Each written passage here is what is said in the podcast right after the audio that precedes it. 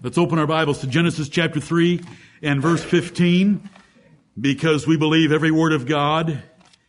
And let's take the minutes. I will end promptly at the appointed hour. If you'll give me your rapt attention, and it's not for me, it's for the Word of God and the words of God.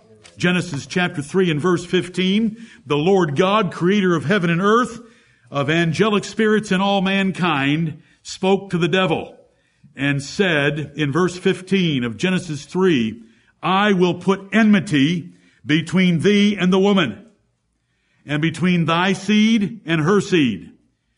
It shall bruise thy head, and thou shalt bruise his heel.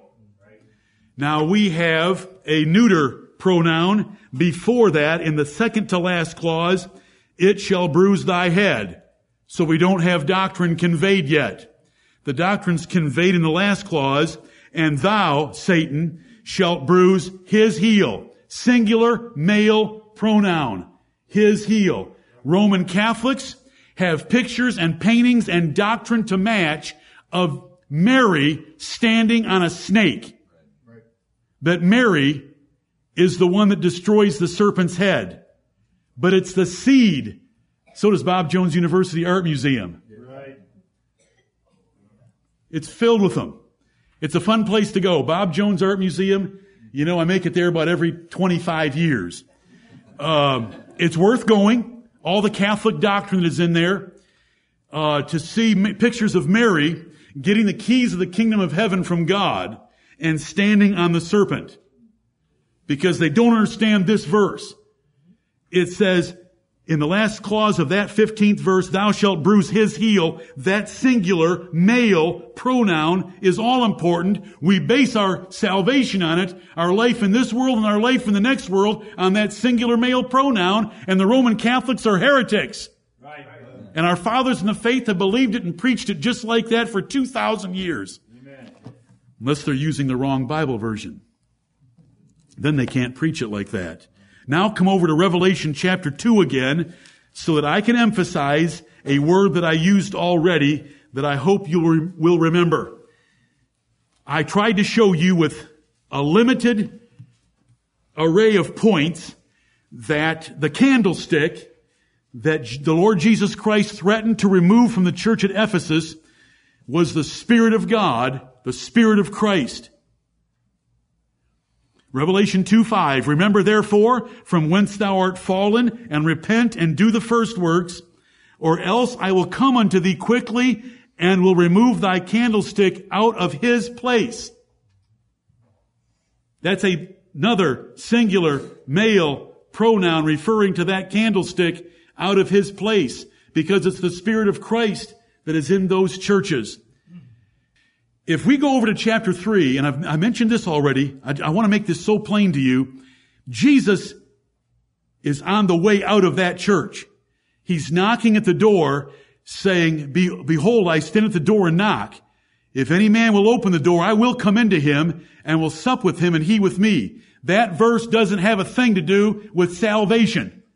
And any preacher that ever uses Revelation 320 to try to teach salvation or what a person needs to do to get saved doesn't understand the Bible and is teaching heresy. Right. That verse is written to a church that doesn't have the fellowship with the Lord Jesus Christ that they should have, and they are priding themselves in their other accomplishments and their other possessions rather than Christ. But notice, he's already sliding out in the picture of Laodicea. And that church needed to open the door back up and have him come back in. Can a church lose a candlestick and gain it back? There isn't a verse that says so, but of course, forgiveness in the Bible and repentance in the Bible covers everything. It's described in 2 Corinthians chapter 7 and verse 11 as proper biblical repentance has cleared you altogether from this matter. Uh, Manasseh could be in prison in Babylon, and when he humbled himself greatly before the Lord, he's back on the throne in Jerusalem. David would say, take not thy Holy Spirit from me, but he would add to that, restore unto me the joy of thy salvation. And, but it would require repenting of having forgotten the Lord Jesus Christ and having let other things become important it would require a great deal of change, like Revelation 320, verse 19. As many as I love, I rebuke and chasten. Be zealous, therefore, and repent. Repentance changes everything. But we're not trusting on getting the candlestick back. We don't want to lose the candlestick. And so we want to love Christ and benefit from His Spirit being with us. 1 Corinthians chapter 3. 1 Corinthians 3.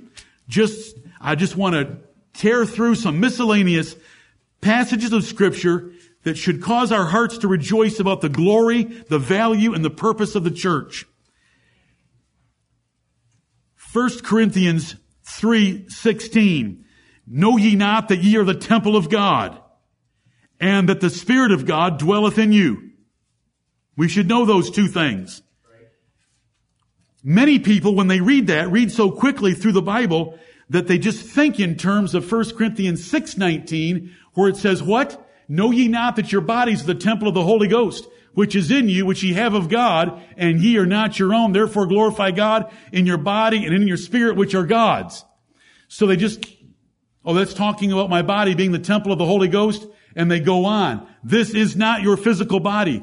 The context of 1 Corinthians 6 from verses 12 to 18 is very clearly fornication and how when you commit fornication, you're taking the Holy Ghost that's in your body and attaching it to another body that's that's profane and contrary to the Lord Jesus Christ and to the Spirit of God. This body is the local church.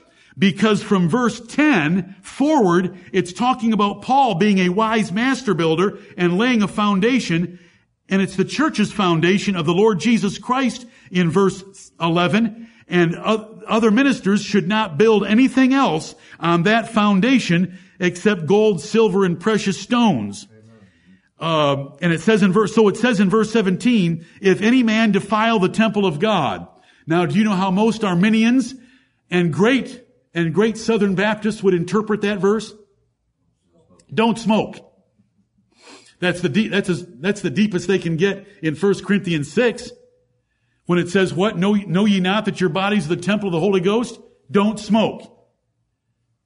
But 1 Corinthians 6 doesn't have a thing to do with tobacco, alcohol, or playing cards. It, or chewing tobacco. It has to do with fornication. And this one is the foundation of the church and what is built on it. The apostle Paul built the Corinthian church that the Lord Jesus Christ was to get all the honor and the glory. It had a number of teachers and preachers in that church. That's why when we get over to chapter 15, it says, why are there some teaching among you that there is no resurrection of the dead? And so the warning here in verse 17, if any man, and those are preaching men, teachers, pastors, elders, defile the temple of God, him shall God destroy, for the temple of God is holy, which temple ye are. The plurality of ye are. Ye together are the temple. It's not one, it's not one body being the temple of the Holy Ghost, like it is over in 1 Corinthians 6. This is the church. You know, we went through a bunch of temples. We saw Jacob with his house of God and where he poured oil on a stone. And we saw Solomon built a temple, Zerubbabel built a temple, and now the Lord Jesus Christ has built a temple and the apostles are the foundation of it. And they've laid a foundation that no other man can lay, and that is Jesus Christ in verse 11. And every other minister that comes along, and that better be true of this pulpit and this church, every other minister that comes along better build upon that foundation gold, silver, and precious stones and leave off all the junk. Six things are listed together. Three are impervious to fire. Three get burned up by fire.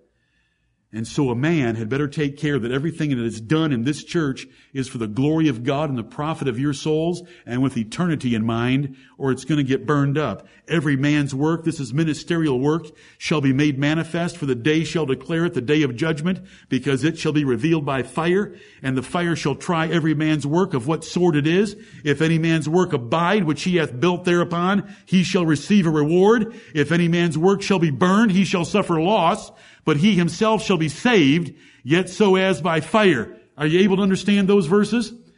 If a minister adds wood, hay, and stubble, that means a lot of storytelling like Joel Osteen. If Joel Osteen is, that, that if is so big, let me see. That if is big. If Joel Osteen is a child of God, he'll be saved, yet so as by fire because his ministerial works are going to be burned up.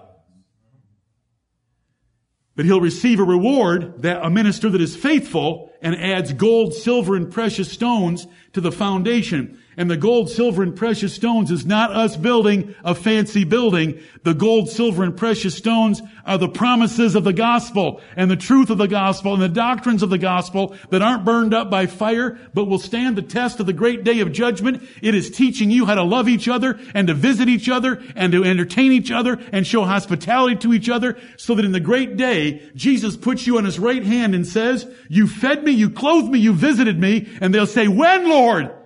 And he'll say, when you did it to the least of these, my brethren, that'll, that stands the test of the fire. Well, more can be said about the temple because the Bible uses it a number of times. Look at 1 Corinthians 10. We'll move to another piece of furniture. 1 Corinthians 10, a table. A table. 1 Corinthians 10, 21. Ye cannot drink the cup of the Lord and the cup of devils. Ye cannot be partakers of the Lord's table and of the table of devils. The temples of pagan gods in Corinth had tables on which meat was offered for sale and which you could go in there and chow down. And the, the warning here by the apostle is don't you mix worshiping in a pagan temple and worshiping in the Christian church at the Lord's table. And the Lord's table is where his sacrifice is remembered. It's not a chunk of meat. It's that little cup of wine and that little piece of broken, unleavened bread that we partake of. That's the Lord's table. It's called the Lord's table because He's in charge of it. It's called the Lord's table because He's the object of it. It's called the Lord's table because He sets the rules for that table. And so we practice strict church discipline in this church in order to keep that Lord's table pure of public sinners. A church's communion is all those who believe the same things and live holy lives. Every public sinner that doesn't repent needs to be put out of the church. And so we practice church judgment in order to protect that piece of furniture. Because that piece of, piece of furniture used more metaphorically than it is literally, even though we use a table to hold the elements when we have communion, is to be protected because it's the Lord's table. So as we go down through the list of our furniture and fixtures of the New Testament church, we land upon the word table, and it's a Bible word. And it's more metaphorical than it is literal, but we protect that table because it's on that table, it's at that table that we partake of the Lord Jesus Christ symbolically, which a pagan would do by going into a temple of Zeus and eating a big steak that had just been offered to Zeus. Verse 16. The cup of blessing which we bless. Is it not the communion of the blood of Christ? So we've got a cup in the church. The cup of blessing that we bless. The cup is for the wine for communion. Though we use multiple cups, we drink the same blessed wine at the same time for the same purpose. Notice verse, the rest of verse 16. The bread which we break, is it not the communion of the body of Christ? The cup of blessing which we bless, is it not the communion of the blood of Christ? So that cup, when do we bless it? When we give thanks for it. That little prayer, that little prayer that we have when we take the cup is very important because it's called the cup of blessing, which we bless because that prayer separates that wine from every other use but for the Lord's Supper. But there's a, there's a piece of furniture, there's a fixture, you know, in the New Testament church. I know you know about the cup. I just want, that's the Lord's cup. The, that's the cup of the Lord. That's the Lord's table. That's the table of the Lord. The Lord's Supper six days from now is very important. It's one of the most important events that takes place on this earth. We want to be looking forward to it. We want to be preparing for it. Communion is not an individual ordinance that you can choose to participate in or not. Right. I remember growing up, uh, the first 30 years of my life, uh, and some of you that know me know that that includes some churches, yeah, the first 30 years of my life, if somebody thought that they didn't, they had some unconfessed sins in their lives, do you know what they would do? They would pass it by them. They wouldn't take the bread, they wouldn't take the cup. Now nobody's probably going to want to raise their hands, but have you ever known anybody that ignorant of the Bible? They think that they're saving themselves from damnation by despising the Lord Jesus Christ by not partaking of the elements. But I had unconfessed sin. Well, that means you've added a second sin by not confessing your unconfessed sin to take the elements to honor the Lord. Where did you grow up? Hear me. It's a congregational ordinance. There's a method to the madness in this church some of the time when I take that attendance with those cups. And I would expect any member of this church, if they saw a member pass that by or do something else so that I get confused up here, we have a problem in the church. If you have unconfessed sin, do you know how long it takes to take care of that? Less than one minute. While it's being distributed, confess your sins and then partake. Don't add to it. Well, I don't want to, I don't want to fall under damnation. You're going to fall under double damnation for knowing. Now it becomes a presumptuous sin because you're facing the Lord's cup and you're not confessing your known sins and you're despising Him by not remembering His death till He comes. It says, let a man examine himself. That's a third sin. How far do we go? That's just, re- okay. Communion is not an individual ordinance. It's a congregational ordinance whereby we share our mutual love of Christ. That's why it says the cup of blessing which we bless, is it not the communion of the blood of Christ? The common union. The congregational aspect of all of us together agreeing that is our Lord and Savior symbolically the bread which we break, is it not the communion or the common union of the body of Christ? Keep, keep with me, verse 17. For we, being many, are one bread and one body, for we are all partakers of that one bread, that one bread being the Lord Jesus Christ, symbolized by the one bread of the communion, because that's how, that's what we're all united around, is the Lord Jesus Christ. Crucifixes. Hey! Do you have that piece of furniture? Down? Well, I put it in my list just because I wanted it to be exhaustive. Why don't we have one? You know, while we're at it, let's agree that we have no literal crucifixes or crosses in our church. I hope you don't have them in your purse or hanging under your shirt, your shirt. Why would you want to put the sign of a curse under your shirt? Right. I want to show everybody that I'm a Christian. Oh, is, does the Bible tell you how to show everyone that you're a Christian? Right. Take the bushel basket off your light and get your light on top of a hilltop to where everyone can see that you are the light of the world by obeying the Lord Jesus Christ. Don't try to show them by wearing a Catholic cross. We don't have any literal crucifixes or crosses in our church. Jesus hasn't been on a cross for 2,000 years. He's exalted at God's right hand. You should have a chair, a throne hanging around your neck. I, I know that if I came up to you and went, it wouldn't feel good but it'd be better than a cross. He's been on a throne for 2,000 years. He didn't tell us to make any such thing like a cross. Such things are condemned. They're graven images. He, he did ordain the Lord's Supper to remember the Lord's death till he comes, right. not a cross. Galatians 3.13 says that a cross is the sign of a curse. We don't have a steeple out there because that's a sign of a phallus. We don't have a cross at the top of a steeple because that's trying to put the sign of a curse on the sign of a curse. Since, since we are still in our sins, if Jesus isn't ridden, risen, you know, an empty casket, you should have a little casket here too. A little casket, because if Jesus just died on the cross and didn't rise again, we are still in our sins. The apostle reasoned that way, not me. 1 Corinthians chapter 15. We have oil in the church, but it's not the oil that sometimes you wish we had. Turn to James chapter 5. James chapter 5. That candlestick, what did it burn? Oil. What kind of oil? I mean, symbolically, what kind of oil? Olive oil. Because over there in Zechariah chapter 4, there were two olive trees that supplied by pipes, by pipes, the olive oil going into that lamp, that candlestick with seven lamps. This oil what does it represent?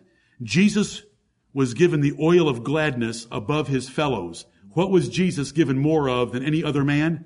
The Holy Ghost. So we have oil in our church. It's part of our candlestick. It's the Spirit of the Lord Jesus Christ. It's the Holy Spirit in our church. But since we're chasing furnitures and fixtures for a few minutes, let's look at oil for a moment.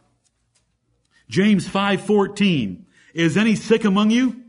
Let him call for the elders of the church and let them pray over him, anointing him with oil in the name of the Lord.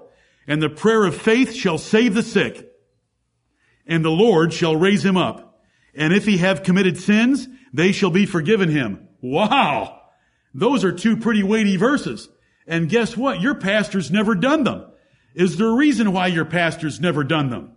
Do we have a Bible basis for not doing them? I mean, I feel very ashamed right now. I could have solved all your sicknesses. I could have straightened Alice's legs without trips up north. I could stop seizures. I feel embarrassed. I haven't fulfilled my ministry. What do you do with those verses? Is any sick among you? Let him call for the elders of the church and let them pray over him. It doesn't say pray for them. It's pray over him, anointing him with oil in the name of the Lord. Well, what kind of oil do we use? 10W30? WD40? What kind of, we don't even know what kind of oil to use. The prayer of faith shall save the sick. That would be the gift of healing. Was there a gift of healing among the elders of the early church for 40 years? Yes. In 1 Corinthians 12, 28, where the, where the gifts of the ministry are listed, apostles, prophets, teachers, miracles, healing. Tongues gets way down there at the bottom, which of course the charismatics doing their bottom feeding have come up with the gift of tongues as the most important gift. We believe that in James 5 verses 14 and 15, it is referring to an apostolic gift that was given especially to the Jewish churches. James is writing to the 12 tribes scattered abroad, and he is describing something that the Jews knew full, were fully aware of. Because in Mark chapter 6 and verse 13, Mark chapter 6 and verse 13, and the Baptist fathers that have gone before me for 2,000 years understand this passage the same way. That's why you have hardly ever heard of in a conservative Bible following Baptist church ministers praying over the sick and anointing them with oil. Mark 6 and verse 31, Mark 6 and verse 13, Jesus has sent out his disciples to heal. Verse 13, and they cast out many devils and anointed with oil many that were sick and healed them. The gift of healing by the apostles sent out by Jesus involved the anointing with oil. So I just want to share that with you. I'm not going to spend more time on it because it's not in the direction of this overall subject. If you want to ask more, then go on, go online to our website, hit that little magnifying glass, type in James 5. Up will pop the outline that will cover those two verses in detail. But do we, do we, we have oil in our church. It's the oil of the Holy Ghost that's fueling that candlestick of the Lord Jesus Christ. We have an aroma in our church. It's the savor of the preaching of the Lord Jesus Christ of life unto life. 2 Corinthians chapter 2. We have incense being offered in heaven along with our prayers down here on earth, according to passages that I read you just in the last couple of weeks. Let's go to 1 Peter 2 5. What are the stones that make up the temple of the living God? They're called living stones, and they're chosen by God and placed in the body by His providential mercy in our lives. 1 Peter 2 5. Ye also, as lively stones, are built up a spiritual house. That is such a great description of the church. You know, we, we would, if when we think of a temple, do you think of stones? You know, we would need a new category for building. Is this modular? No. Is this a stick building? No. Um, is it a metal building? No. What was a temple really made out of? Stones. Massive stones. Have you read the first few verses of Matthew 24 where the disciples this is, it's The Jews were so in love with their temple. This is the end of Jesus' ministry. The disciples are saying, Lord, look at this thing. All those m- massive, you ought to read about the size of some of the stones used in that temple. 40 feet long, 10 feet thick, 10 feet high. Do you know what kind of cubic feet are in a stone like that? Do you know what it takes to move a stone like that? Jesus said, Are you impressed by all this? It's going to come down and there won't be two of these stones touching each other. So when we think of a temple, we think of stones because it's the most permanent, because that's what mountains are made out of. We think of something that's very permanent, that's never going to go away. And the Lord uses the same kind of terminology with us right here when he says, ye also as lively stones. Now why is that also there? Also means that there's a couple things being compared when we back up to verse 4, to whom coming as unto a living stone. The Lord Jesus Christ is the rock of our salvation. He's the stone of God. Upon this rock I will build my church, and the gates of hell shall not prevail against it. He's a living stone, and we are lively stones. We're part of His body. We're part of His building. And here's the, the Lord Jesus Christ building up a temple in Greenville of lively stones are built up a spiritual house.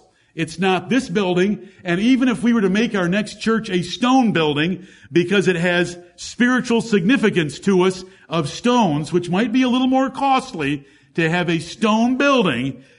Uh, oh, there's one downtown that I have yelled in because I looked at it years ago. It's a little synagogue. It's all stone, even the arched ceiling. Anybody go with me?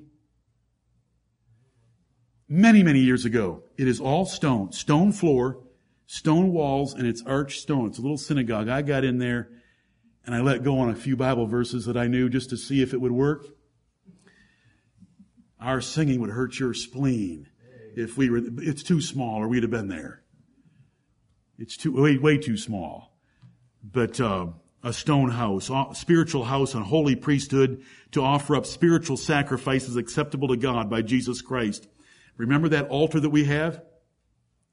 I said that our altar from Hebrews 13:10 was the Lord Jesus Christ and his sacrifice. Do we get to offer sacrifices on that altar of his finished work? Right here. Ye also as lively stones are built up a spiritual house and holy priesthood. Can you believe the privileges we have in this house of God? We are a holy priesthood.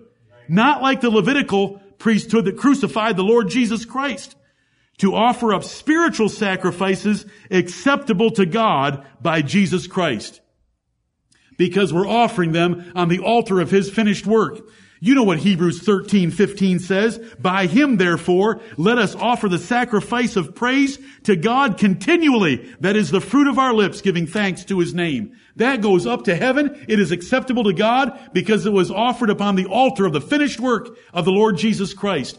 This is the privilege, the glory, and it's just a sampling of all that the Bible has to say about being part of the church of the Lord Jesus Christ. You are a king. You are a priest. It's Revelation chapter 1 and verse 6 that says that the Lord Jesus Christ has made us kings and priests unto God and His Father. What a privilege to be in the house of the Lord. Amen. It's not the pastor that's a king and a priest. It's the congregation that's a king, congregation of kings and priests. Thank you, Heavenly Father. Do you know what mountain we stand upon? We're talking about buildings and properties. Under our property listings, it says Mount Zion. Because we've got Mount Zion. Do you know what the Seventh day Adventists want? Mount Sinai. Yeah, they want Mount Sinai. All they can think about are the Ten Commandments, one of which is the, the Sabbath day.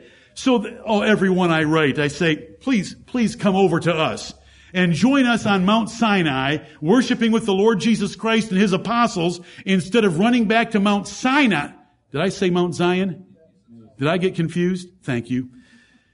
Okay, let's start that one over again, if I can remember it. I like to exhort them to come over to Mount Zion and join us worshiping the Lord Jesus Christ in the heavenly Jerusalem under the rules of the New Testament instead of being pretend Jews going back to the Old Testament running up to Mount Sinai. Amen. It's ridiculous. We have Mount Zion. Amen. Praise the Lord. It was called the stronghold of Zion because what was on top of that mountain? A fort. It was so, it was so secure that the Jebusites stood on that thing and said, unless you take away the lame and the blind, you'll never be able to take this, David and Joab. Unless you, t- you know, we, we are guarding this citadel with our lame and our blind. You know what I'm doing. The Jebusites, because it was called Jebus, the capital of the Jebusites. Just, oh yeah. Unless you take away the lame and the blind, you're never going to get this city. You know what the next words are? So David took the stronghold of Zion. Yes. Oh, but we have the son of David. And he's on a Mount Zion. It's described in Hebrews chapter 12. And we are come unto Mount Zion by being in here today, baptized members of this church. We have come unto Mount Zion.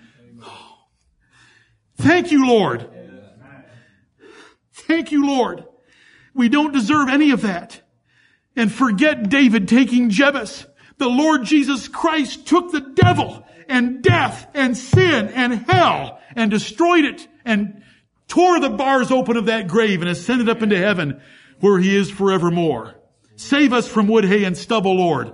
Let us only add gold, silver, and precious stones of your doctrines and your promises. Matthew chapter 13. Lord, forgive me. I did send them links so that they could hear the other sermons. There's, there's so much matter. It's out there called What is a Church? It was November of 2011. It's been three and a half years already. That blows my mind. Do you remember that night that I stood here with a PowerPoint projector and we looked at pictures of a predestinarian church back in, in Illinois a hundred years ago and I was comparing what's a church, what's not? That was three and a half years ago, brethren. Matthew 13, 52. We've got a treasure chest. It's one of our furnitures. It's part of our furniture and fixtures. Matthew 13, 52. Then said he unto them, Therefore every scribe which is instructed unto the kingdom of heaven is like unto a man that is an householder, which bringeth forth out of his treasure things new and old. 1 Corinthians 4, 1 puts it this way as Paul speaks about himself and the gospel ministry. He says, Let a man so account of us.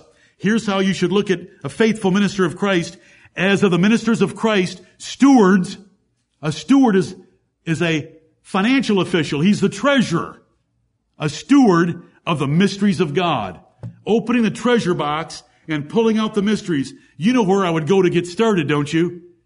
And without controversy, great is the mystery of godliness. God was manifest in the flesh, justified in the spirit, seen of angels, preached unto the Gentiles, believed in the world, received up into glory. That is what we want our church to be about. That is what your lives need to be about. Make your family around the Lord Jesus Christ. Exalt the high King of heaven before he comes for us. Before he comes and says, what is that ugly fig tree in Luke 13 doing in my vineyard? Cut it down. And I say, let me dig and dung around it for another year, then you come and cut it down. He's heard that many times from me. He's never failed me because I'm not trying to fail him. He tells me what to do in Luke 13. I never want to cut anyone down. I want him to make it visible. Sometimes you have hassled me, bothered me, asked me, why is that person still a member in our church? Because we're going to be gracious and we're going to dig and dung as long as we can and let the Lord do the cutting. It's just the safest way to do things. And I love the way he's done it. I don't care how long he takes.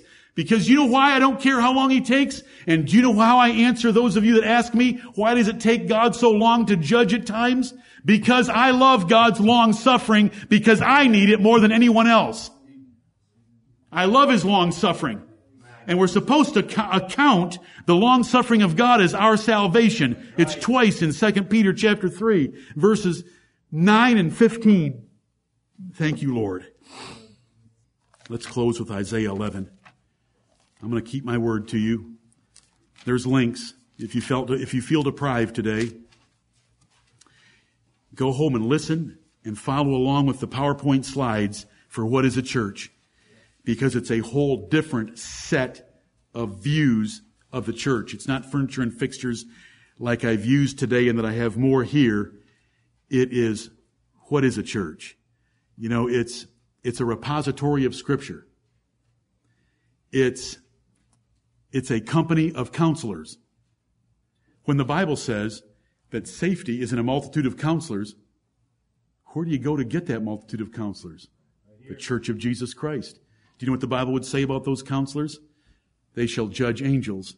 They can easily take care of the small things of this life. That's 1 Corinthians 6, the first three or four verses. It just goes on and on. Brethren, it's, it's one of my. This is not some little religious Sunday thing to do. Right. This is the body of the Lord Jesus Christ, the temple of the living God. It is, it is fixed on Mount Zion. We have been given the testimony of Israel. We have the Spirit of the living God dwelling in us as a body, directing us together. And we are going to celebrate next Lord's Day because He's called it to, called us to it by the calendar, by Nehemiah chapter 8, by the Feast of Charity in Jude chapter 1 verse 12. We're going to honor the Lord Jesus Christ. We're going to have the Lord's Supper first before we ever go feed ourselves. One more verse. Hebrew, uh, Isaiah, Isaiah chapter 11 verse 10. And in that day, there shall be a root of Jesse, which shall stand for an ensign of the people. To it shall the Gentiles seek, and his rest shall be glorious. That is the Lord Jesus Christ. That is Romans 15 and verse 12. That is Jesus Christ. We are the Gentiles. We have sought to him because he drew us by opening our hearts, opening our eyes, so that we would want Christ, and we have found his rest to be glorious. We can have a feast of charity. We can get together like this and love the fact that we're on Mount Zion, that we can love each other. This should be the most secure place that you have in the whole world. You can come in here of any economic status, any educational level, any source of birth, and be one with us. We don't care about Jew or Greek, bond or free, male or female when it comes to our inheritance in heaven through the Lord Jesus Christ. In that day, that is the gospel day of the apostle Paul, part of, that we are part of, 2,000 years, 1900 years later, there shall be a root of Jesse that would grow up out of the dead trunk of Jesse. Job explains it very carefully, and I've explained it to you before. When a tree dies, that tree can revive from life that is still in the center of it and a new spring come up out of it. Jesse's dead, David's dead, but the son of David isn't. And he's our Savior. And in his name I close. Amen. Amen.